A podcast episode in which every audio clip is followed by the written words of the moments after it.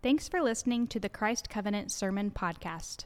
For more information, visit ChristCovenant.com. If you have a Bible with you, take it out. The passages that we're going to be studying from today come to us by the inspiration of the Holy Spirit. And as such, it as if it is as if the lion of Judah and the lamb himself is here speaking to us.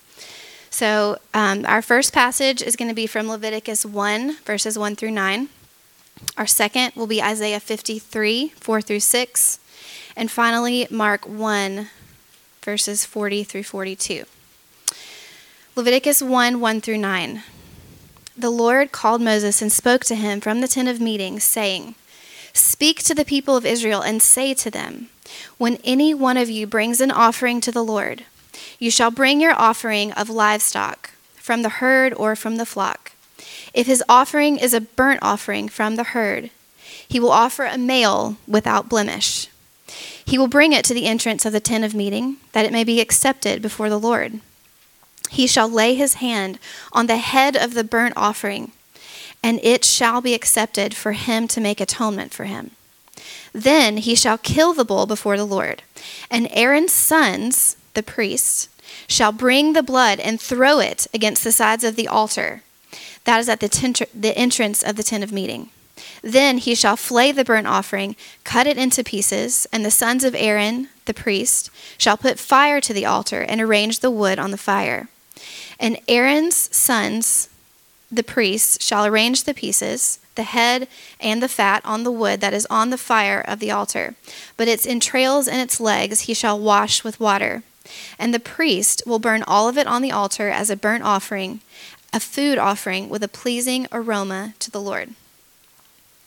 Isaiah 53, verses 4 through 6. Surely he has borne our griefs and carried our sorrows. Yet we esteem him stricken, smitten by God, and afflicted. But he was pierced for our transgressions, he was crushed for our iniquities. He was upon him was the chastisement that brought us peace, and by his wounds we are healed. All we like sheep have gone astray. We've turned every one to his own way. And the Lord has laid on him the iniquity of us all. And finally, Mark chapter 1, verses 40 through 42. And a leper came to him, imploring him, and kneeling said to him, If you will, you can make me clean. Moved with pity, he, Jesus, stretched out his hand and touched him and said to him, I will be clean. And immediately the leprosy left him, and he was made clean. This is the word of the Lord.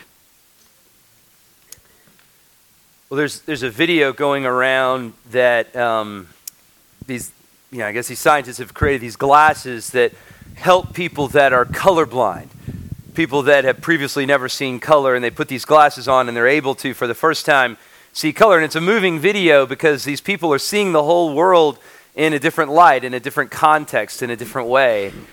And really, our, our hope through this series that we've been in now, this is our uh, fourth week is to do that for you, I hope.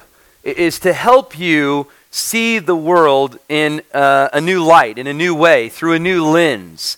Uh, we've called the series Understanding Everything, and really what we're trying to do in this series is help you to understand the story of Scripture. Uh, I don't know where you are in your study of Scripture. Uh, a lot of people kind of see the Bible as, uh, you know, uh, various stories that were told over a period of time, but, but really the, the Bible as it is told by God, as it has been inspired by the Holy Spirit of God, is one grand narrative. We call it a meta narrative. This, this, this long story that God tells, and that if you understand this story, if you understand how the parts of the story work together and, and are really telling the whole story, then through this story, you can understand the rest of life. You can understand everything. And so, if you've been with us uh, over these weeks, the first week we talked about the beginning of the story how the story began, how everything began, how God uh, began to create. And we said, we, we use this term that the church fathers like to use, uh, the, the, the, the, the Father, the Son, and the Holy Spirit, God in three persons together as they moved together, as they had rhythm and unity and love for one another. It was, it was as the church fathers said, the great dance. And God, in this essence of a great dance, the dance began to overflow, and God began to create, and He began to speak into being all the things that we know that exist. But he didn't just create the world, he didn't create humans. He created us in such a way that we could actually know him, that we could join in with him in the dance, that we could be one with Father, Son, and Holy Spirit, enjoying his presence, his company, his creation.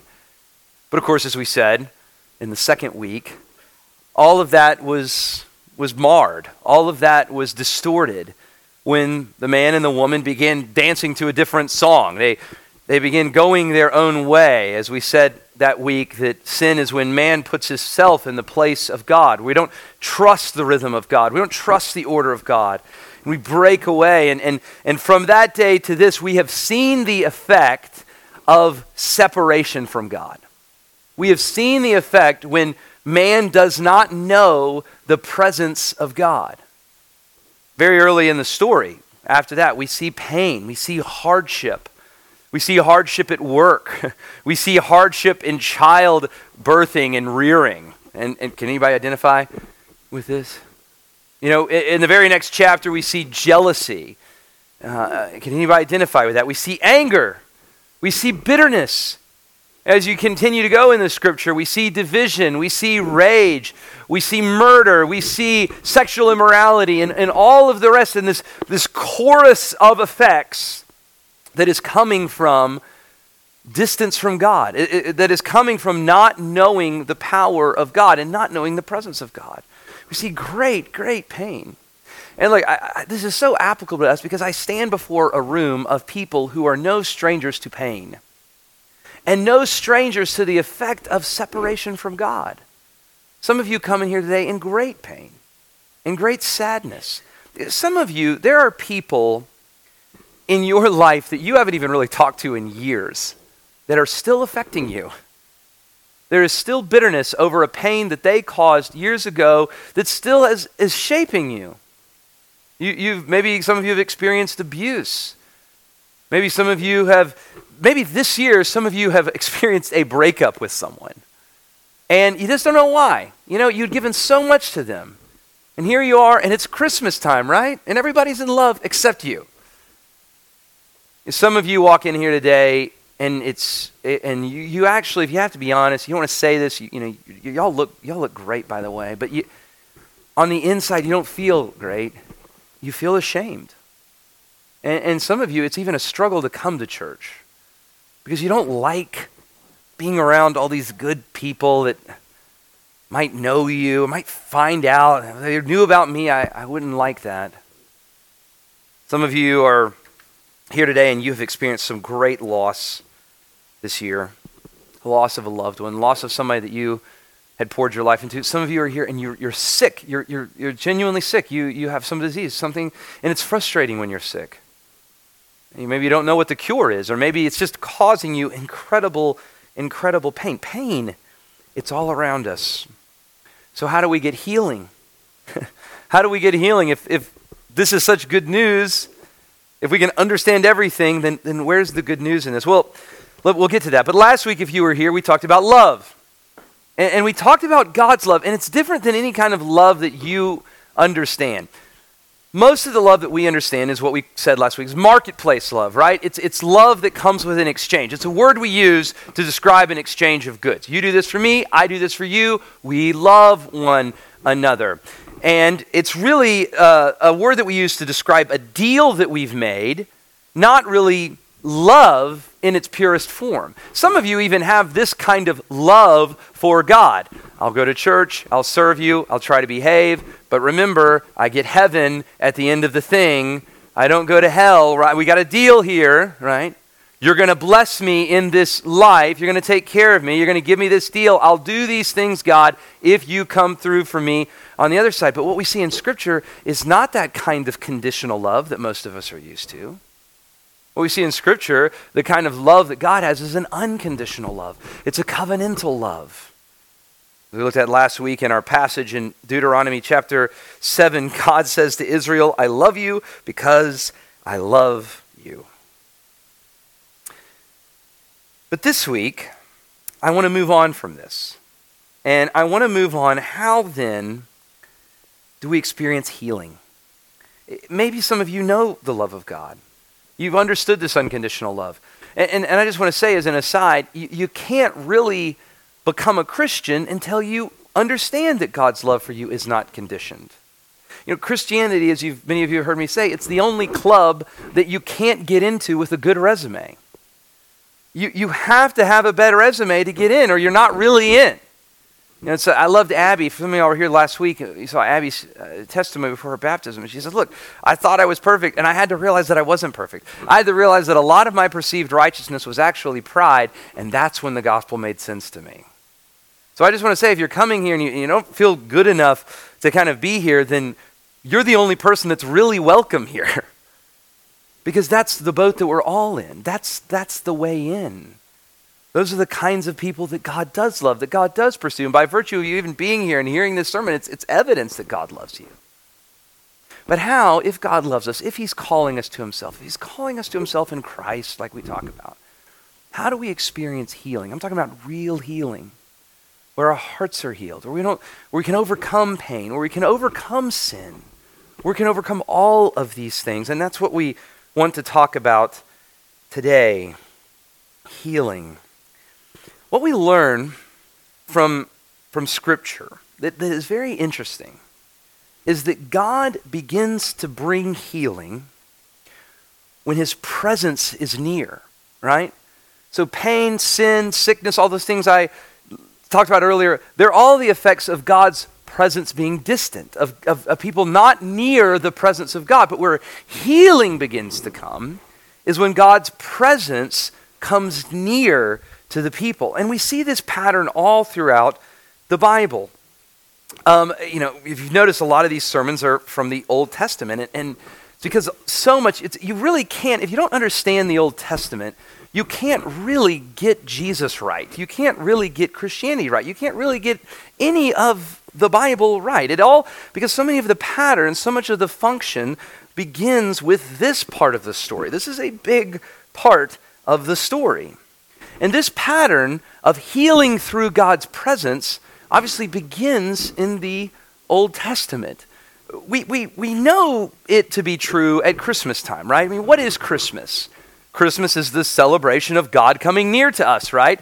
Emmanuel, God is with us. God's presence in Christ comes to be near to us. And what does Jesus do when he comes? He starts to heal people. He starts to, there's evidence of the presence of God being near to people. How does the Bible end, right? You know, the end of the Bible, you might expect it to say at the end of the Bible, and the dwelling place at the end of all things, the dwelling place of man will be with God. But that's not what the Bible says, is it? How does the Bible end? It says that the dwelling place of God will be with man. The, the pattern of God coming near to man is not just in the middle of the Bible, it's at the end of the Bible, but it's also at the beginning of the Bible. And in the beginning of the story, after Adam and Eve fall out of fellowship with God, after they are separated from the presence of God, what do we see? We see the presence of God coming near to man. There is a pattern. And so, uh, just to kind of in terms of review, there was a man named Abraham, right? And Abraham uh, found favor with God. Why did Abraham find favor with God? Was Abraham sinless? Was Abraham great? No. God, unconditionally, as we talked about last week, began to love this man, Abraham. And he came near to him and he said, Abraham, I'm going to make you great, and through you, the whole world will be blessed. And eventually he gave, it's a long story, but eventually he gave Abraham a son named Isaac. And he gave Isaac two sons, Esau and Jacob. And Jacob had 12 sons. And this, this family of Abraham began to grow. And these 12 sons had children. And they became the 12 tribes of Israel. But of course, as we see in Scripture and as we see with real life, there was a problem. There was a famine in the land. But God, in this bizarre and amazing way, had already provided for the tribes of Israel by sending one of the sons against his will into Egypt. And of course, God used him, and well, this is another story for another day, a guy named Joseph, to provide for his family, to provide a safe place for this people, this blessed people of God. And while they were there in Egypt, great things happened. You know, we, we know, some of you know about the end of the story of Egypt where the people of Israel were enslaved. But before that, the people were really blessed and they grew and they lived in the best part of the land. And about 70 people we think that went over, theologians believe became about 2 million people eventually. Just enormous growth for this people that was being blessed by God. But of course, eventually these people did fall into slavery. They were under the burden of slavery in Egypt, but God, in his kindness, loved them. He called them out. This is, let me just reread our passage from last week. This is verse 8 of Deuteronomy 7. Why did God save them? It's because the Lord loves you and is keeping the oath that he swore to your fathers, that the Lord has brought you out with a mighty hand and redeemed you from the house of slavery. And even back in the book of Deuteronomy, and the book of Exodus, where we hear this story, God is already talking about redemption and salvation, the same kind of themes that we see throughout the whole Bible, from the house, uh, from the hand of the king of Egypt. God was proving that he loved this people, that these were his people, that they were a people of his own possession. God had saved them.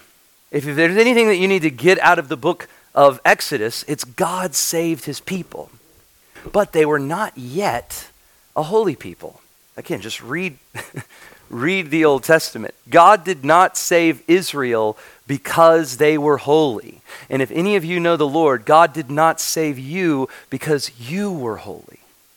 So, how is God going to take this unholy Israel and heal them and make them clean? You already know the answer. He's going to do it by his presence. His presence came to be with them. And this is really what the second half, the first half of Exodus is about the salvation of Israel. The second half of Exodus is about God's presence coming to be with Israel. But there is a problem. And here's the problem is that God is holy. God is perfectly holy. God is perfectly righteous. And if he was going to come and dwell among a people, which he did, we see he comes to dwell among them in a place called the tent of meeting. Lauren read about that earlier when we read the passage of Leviticus. God, who is holy, is going to dwell among the people in the tent of meeting. But there's a problem God is holy, and the people are not holy. The people are sinful. So, how is God going to dwell among the people? This is a big question of the Old Testament. How is God going to dwell among the people and not kill them? Now, you might say to yourself, well, hold on, Jason. Now, that's part of my problem with the Old Testament. Why does it matter? Why, why does God's holiness kill people? There's this really peculiar story. Um, so, this is later in the story. But there's this peculiar scene where the Ark of the Covenant, where the presence of God dwelled among the people. It had been taken away from the people of Israel by the Philistines, and this new King David was bringing it back into Israel. But he was bringing it back in on a cart. It was not supposed to be carried on a cart, but I'll save the details for another day. But it was being brought back to Israel on a cart. It started to slide off the cart, and there was this guy that was manning the cart named Uzzah. And Uzzah stopped the ark. He reached out his hand to try to prevent the ark from falling into the mud. And you know what happened to him? He died. And I remember hearing that story in like my family devotion time. My dad was telling me when I was like, you know, second grade or something, and thinking like, what is this? What is this? Why does that do that? You, you might be troubled by that story. Why is this guy trying to do a good thing, right? He's trying to keep the ark from getting muddy and yet he died. And, and I think that we need to, if we really want to understand the holiness of God and, and how it interacts with the sinfulness and the unholiness of, of humanity, it, it's really more of a question of ontology than a question of intentionality.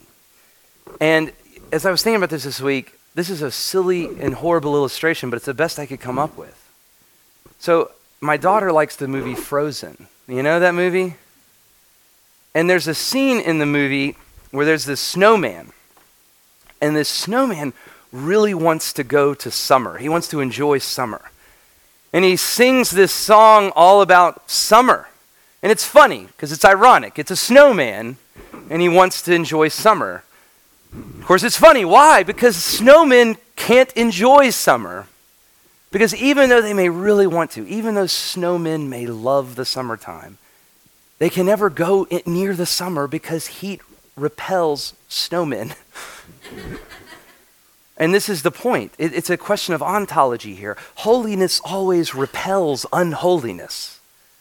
That's the power and the presence of God. Holiness always wipes away unholiness. This is what I'm talking about. This is the power of the presence of God. It gets rid of unholiness, it gets rid of pain, it gets, it gets rid of anything that is not the, the presence of God. It gets, in, it gets rid of anything that is not like God. And there, therefore, you see a big dilemma here. God is holy, we are not holy. God's holiness, His presence, is the only thing that can really heal us from our unholiness, from our separation.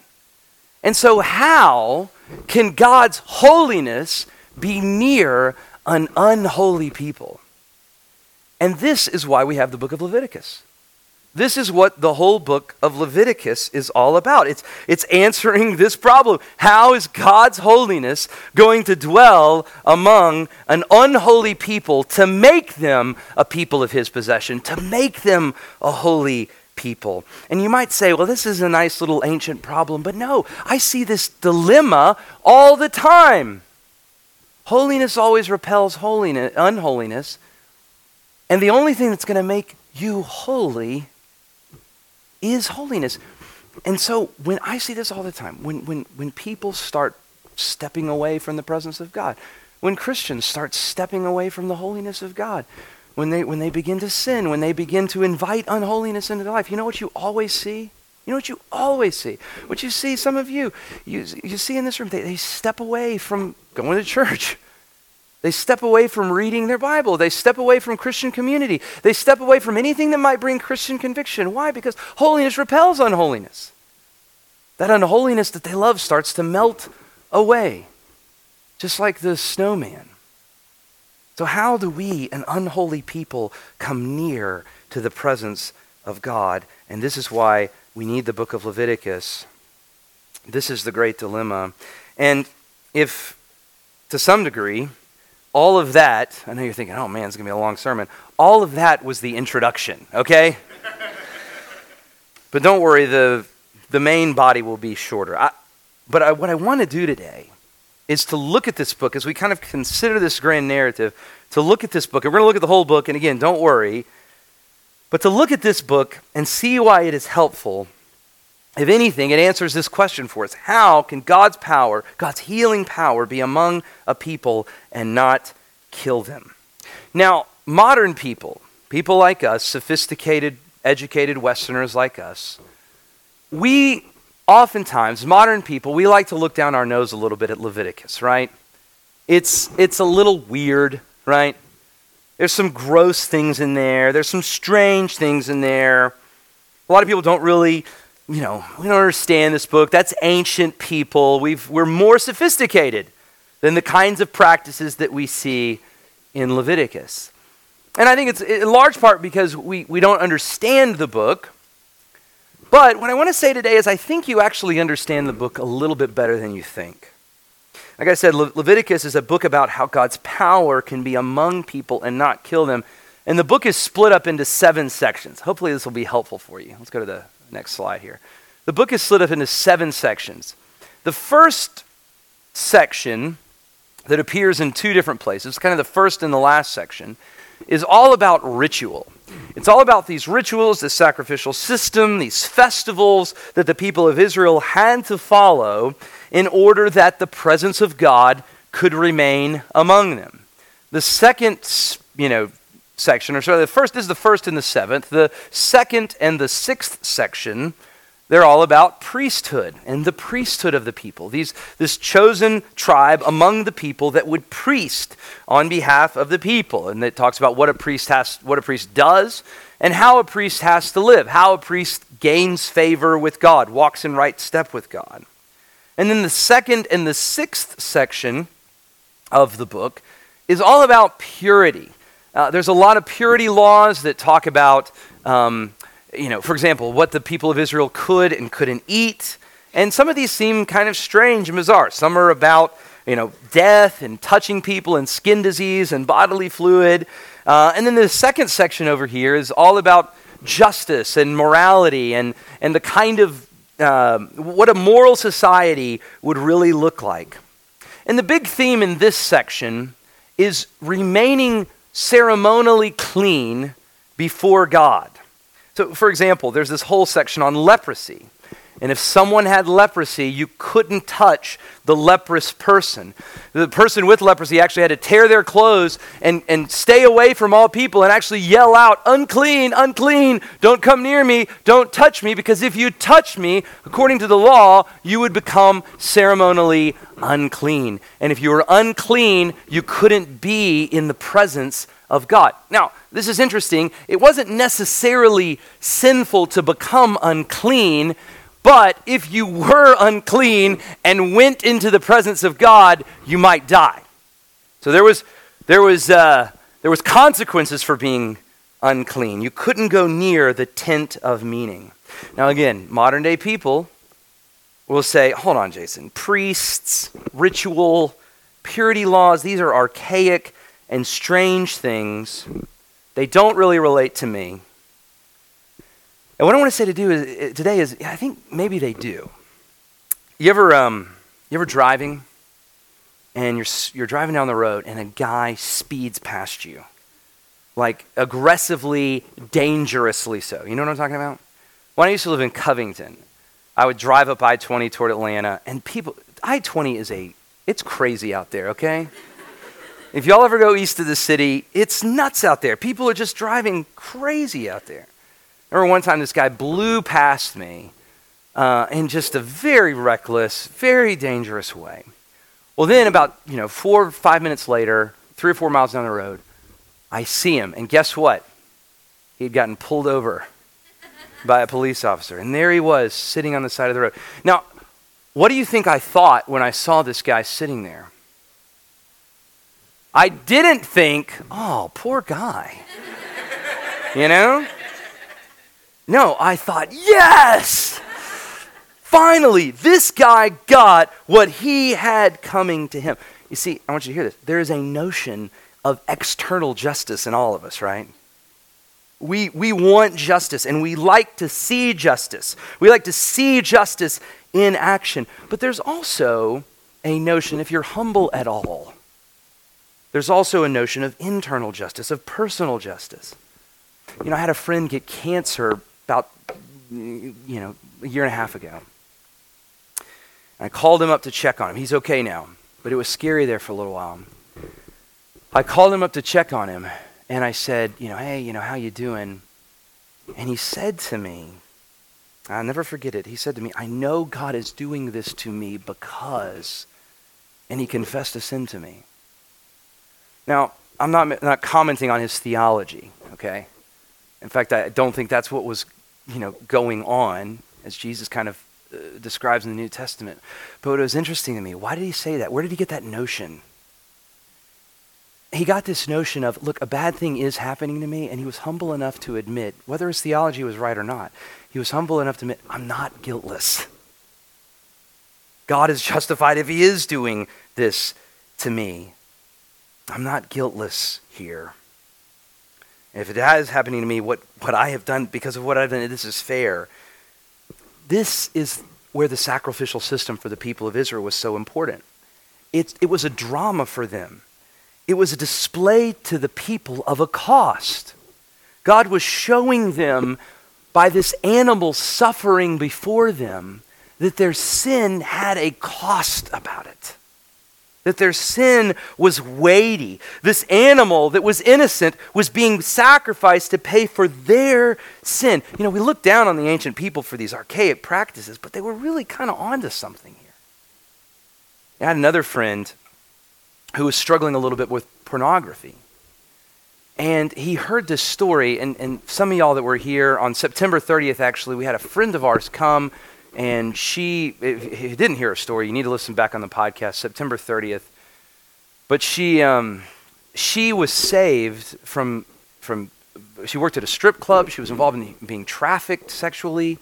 This has an amazing testimony of God's power. And she came to be a part of our church in Birmingham. We've seen God totally redeem this woman. And if you weren't here, I mean, she's just doing amazingly. But a buddy of mine heard this story. This is a few years ago when, when she was still at our church in Birmingham. And he was struggling a little bit with pornography at the time, and he heard her story, and he realized wait a second.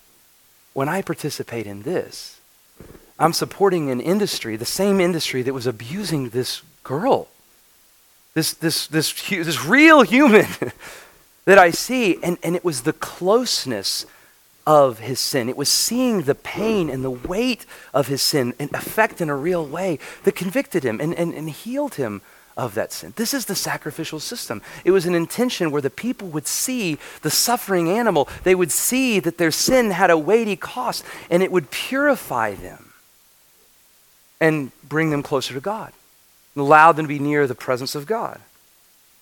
We also kind of look down on this, this idea of priesthood. But let me tell you what a priest is. A priest is an advocate. You know, a priest is a go between. A priest is, is someone who speaks to God on behalf of man. And you can say that this seems a little archaic, seems a little old, until you realize that our whole system of justice, our whole system of employment, basically our whole system of relationship in so many ways depends on priesthood. Here's what I mean by that. When I was a younger guy, middle school or whatever, and I wanted to talk to a girl, or me and my buddies wanted to talk to a girl, we'd always send in another buddy first, right? And before we sent him in, we'd always say this was this was if you if you're you know, have any middle school kids in here this line I would, I always say tell her I'm cool. As if him going and saying he's cool would be like oh my gosh I never saw that he was cool before you know? So convincing. Hey tell her I'm cool tell her I'm cool why did we do that I needed a priest right the pr- the pr- the presence of this girl was too weighty for me I needed a go between. I needed an advocate. And before you laugh, we do this all the time. Our whole legal system is set up on priesting. You know, when you if you get in trouble for the law, you hire an attorney, you get an advocate, you get somebody to speak on your behalf. Our whole employment system, right? You have a list of references at the end of your resume. You call them up and they say, "Yeah, they can do the job." And you're like, "Well, I guess they can do the job." Our whole system of relationship in so many ways is built upon this idea of priesting. We need an advocate. And here's Leviticus the presence of God. You know, I was intimidated by the presence of a little middle school girl. The presence of God is among the people. They needed an advocate. They needed a priest. They needed someone that could go and build the relationship. And you know, we may look, you may look your nose down on the idea of these purity laws. And if you ever read some of these laws, they, they are a bit strange. I mean, this was the kind of Leviticus was like the place where you looked when you're like in middle school because there's just some weird and kind of sexual stuff in here, and you're like, this, you know, you'd point to your buddies in the back of church and laugh. You know, inside church kid jokes here, but, um, but it's not as strange as you think. It's, it's this idea of being pure in the presence of God. You know, we, we had, um, John Kellis had a parent teacher conference on Friday. And he's in pre K, okay? And John Kellis, y'all, some of y'all know John Kellis, he's an energetic boy. Uh, he's a great boy, and I, I, he's amazing. But he's energetic, he's strong, he likes to, you know. And so I'll be honest, I was really nervous going into this parent teacher conference. You know, what was she going to say? Does John Kellis not pay attention? Is she going to start looking at me and be like, You're a bad dad? You know, are you not spending enough time with him?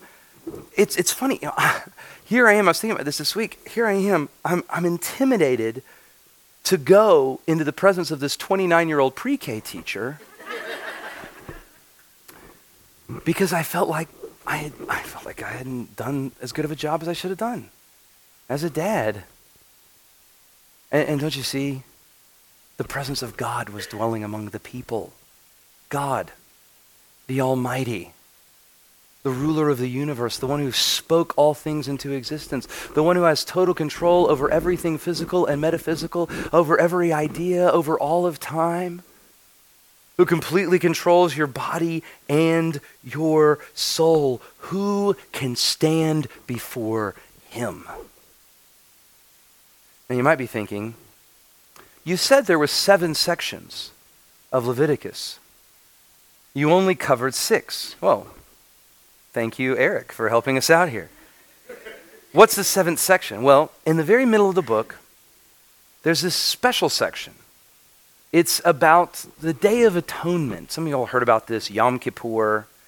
And on this day, as described in here, the high priest of all the people, one day a year, would go into the tent of meeting.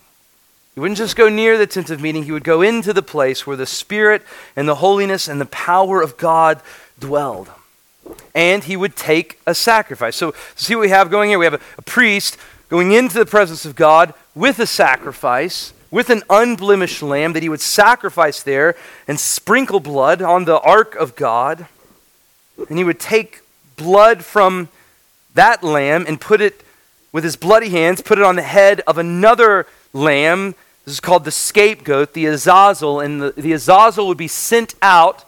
And in a very meaningful way, he would confess the sin of the people as he placed his hands on the head of this lamb and then it was banished away from the presence of God to symbolize that the sin of the people had gone away from the presence of God so that they could be pure and enter into the presence of God and have the presence of God among them. It was this, this, this kind of one day that kind of encapsulated everything else that was going on in the whole book.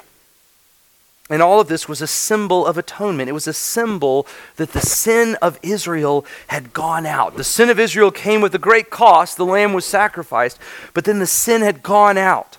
The law that was broken had been atoned for. The, the sin had been transfer, transferred rather to the Azazel.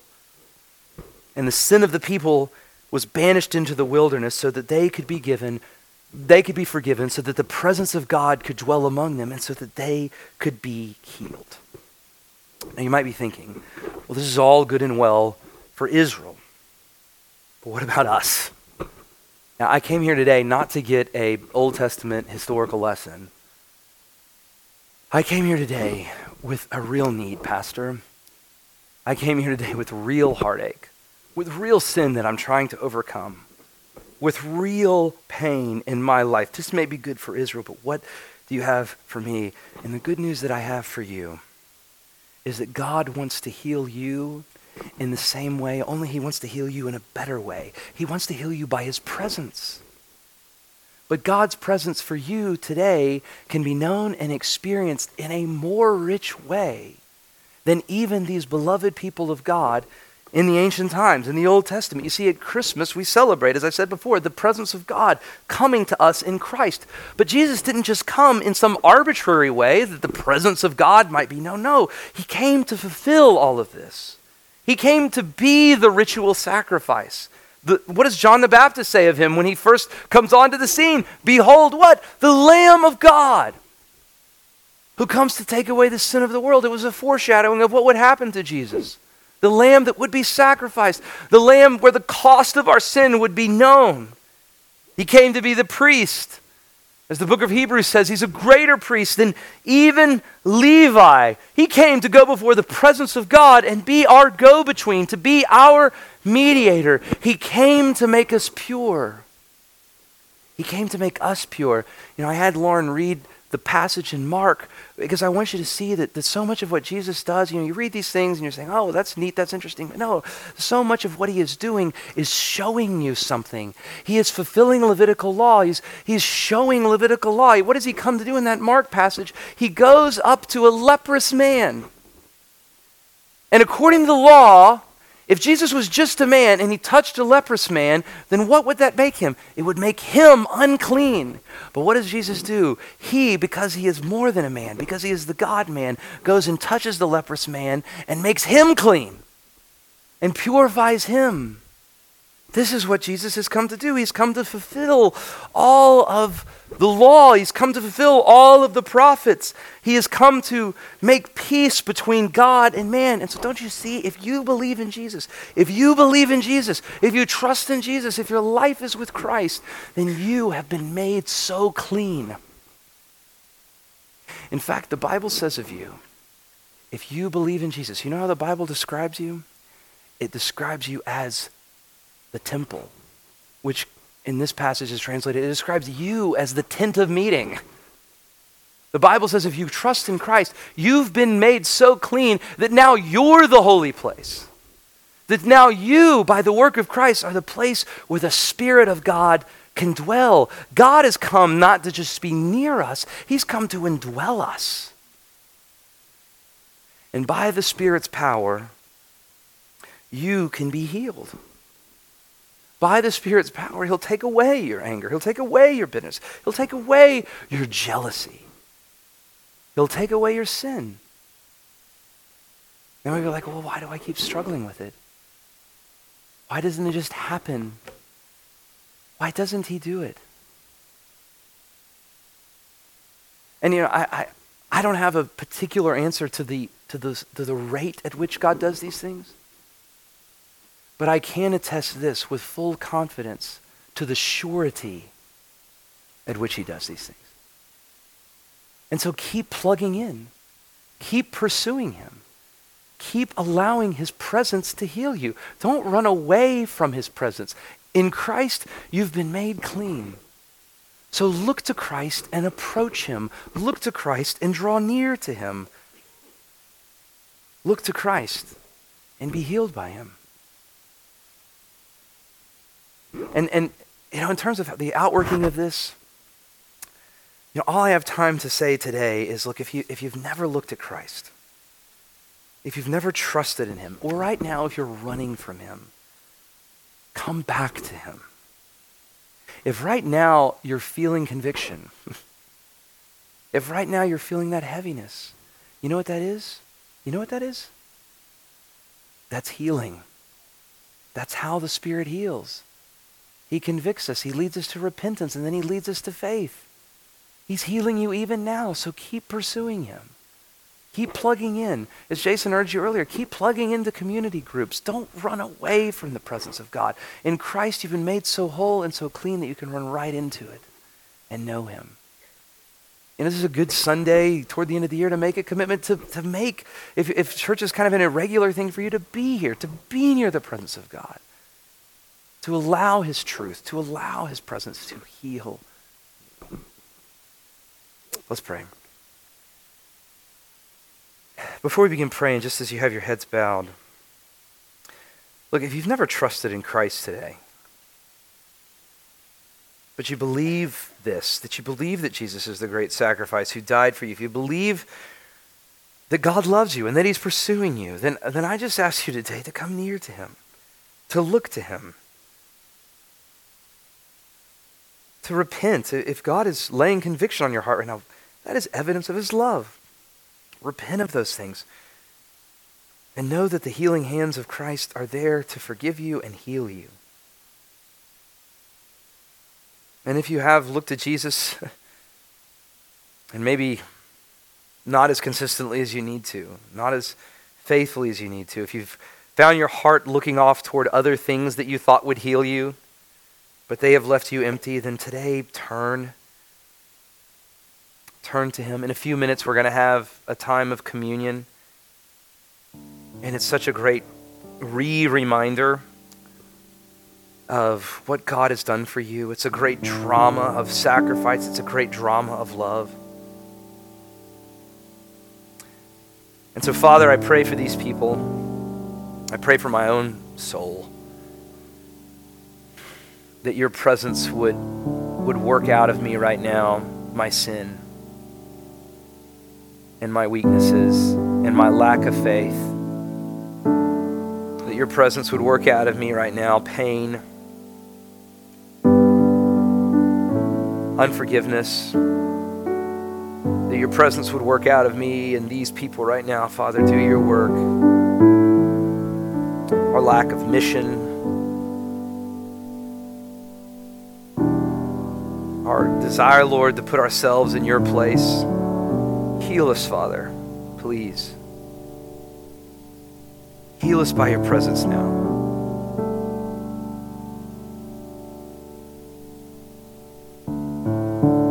And Father, I can ask for that. I can ask that your presence would be known and felt and would be strong within me and among us, Lord, and not worry about dying, even though I'm an unholy and sinful man. I can ask for that because Christ has fulfilled the law. Christ was the priest who is on the great day of atonement given the greatest sacrifice, his own blood, the perfect lamb, to make impure and unclean people pure and clean. And so send your presence now, Lord. May, uh, Holy Spirit come alive in our lives and heal us, I pray, in Jesus' name. Amen. Thanks for listening to the Christ Covenant Sermon Podcast. If you have any prayer needs, questions, or comments about the sermon, we would love to hear from you. So please text us at 678 951 9041 or feel free to email Jason at jason at christcovenant.com.